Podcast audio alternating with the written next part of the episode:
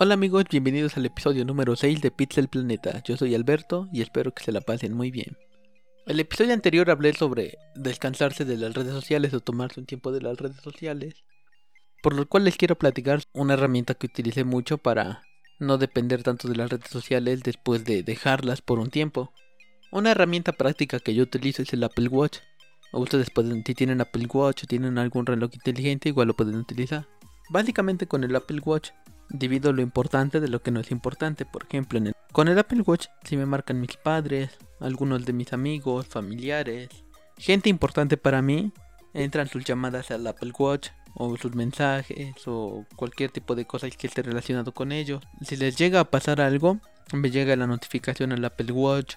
Todo lo importante me llega al reloj. En cambio, las redes sociales las tengo en el teléfono, las notificaciones de Facebook, de Twitter, etcétera las tengo en el celular que para mí no trato de que ya no sea tan importante para mí y es la manera en la que yo separo las cosas de mayor importancia en internet o se podría decir que de comunicación es como yo las tengo para que no me distraigo tanto ahorita con redes sociales o internet o cosas que por el momento no me van a servir.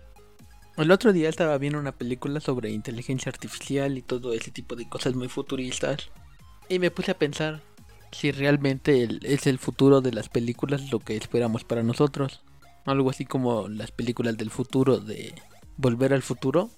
Que ya supuestamente ya rebasamos la fecha donde tenía que haber coches voladores y no los tenemos. Pero básicamente a ese futuro me refiero. Que se ve todo extraño con ropa espacial, coches voladores muy futuristas, etcétera. Y yo creo que no, yo creo que la tecnología va a volver a la tecnología retro. ¿En qué sentido? En que no que la tecnología se vaya a atrasar, sino que en vez de tener pantallas grandes, vamos a tener pantallas más pequeñas en los celulares como era antes. Porque seamos sinceros, hay algunos celulares que por la pantalla o el tamaño son muy incómodos de traer en la bolsa del pantalón o en donde sea.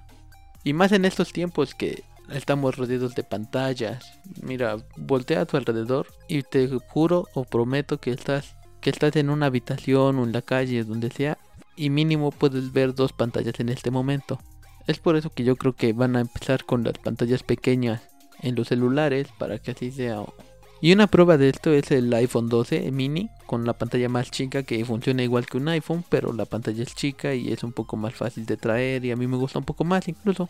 Otro ejemplo de la tecnología retro es que los autos, nadie o la mayoría no queremos un auto grande, liso, color gris, como nos han dibujado los autos eléctricos futuristas. Yo creo que la mayoría quiere un auto eléctrico que parezca algo más clásico o no tan futurista como nos lo están planteando ahora que los autos futuristas tienen que ser solamente cuadrados, lisos, blancos o grises y ya. Yo creo que no, yo creo que todos pensamos en un auto más clásico que nos recuerde un poco a las películas o a tiempos más cálidos. Esto por qué lo digo, porque el futuro que por lo menos yo me imagino, no sé cómo tú, tú te lo imagines, pero yo no quiero algo tan hiperfuturista, sin, sin muchas cosas LED o simular que estamos entrando a una nave espacial. Quiero uno en el que me recuerda un poco más las épocas pasadas, que a todos nos traen recuerdos, no uno que solo exista el color blanco, negro o azul. Sería todo muy monótono, ¿no crees? Ya que estamos hablando sobre temas futuristas, llamó mucho mi atención desde el año pasado el tercer emoji o el emoji neutro, que metieron algunas o están metiendo algunas de las grandes empresas en sus nuevos productos o en sus nuevas actualizaciones. Empresas como Google o Apple crearon un icono o un emoji neutral. Considero que es un gran paso para la aceptación de las comunidades que no son tan apoyadas y que no se definen simplemente como hombre y mujer y ellos quieren su, propio, su propio emoji, su propio usuario, su propio avatar. Por lo que el tercer emoji neutro o icono neutro es un gran paso para esta industria para que las personas se sientan más identificadas con lo que consumen. Hay videojuegos, incluso Animal Crossing de Nintendo Switch, si lo han jugado, ya puedes crear tu avatar neutral.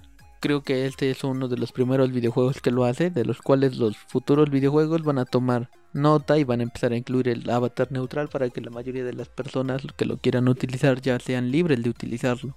¿Y esto por qué lo digo? Porque creo que en nuestra sociedad actual ya no sirve el emoji de color blanco que define solo a hombre o a mujer en el caso que lo quieran utilizar. Yo creo que necesitamos de veras el emoji neutro. Creo que necesitamos el emoji neutro para mostrar más la identidad de cada uno de nosotros y ya no tener solamente blanco o negro como algunos piensan. Yo creo que este es un excelente paso para el futuro, para las empresas, para las personas, para todos. Tal vez hasta este momento te parecía algo muy insignificante, pero piénsalo de esta manera, las personas ya se pueden identificar más fácilmente con este pequeños detallitos que hacen las empresas en la vida. En la vida diaria ya las podemos usar y es una mejor manera de hacerlo. Bueno, con esto concluye el episodio de hoy, espero que se la hayan pasado bien. Yo soy Alberto y me pueden seguir en mis redes sociales como Twitter como arroba Alberto dijo y buscar el podcast en Facebook como Pixel Planeta Podcast. Nos vemos la siguiente semana. Adiós.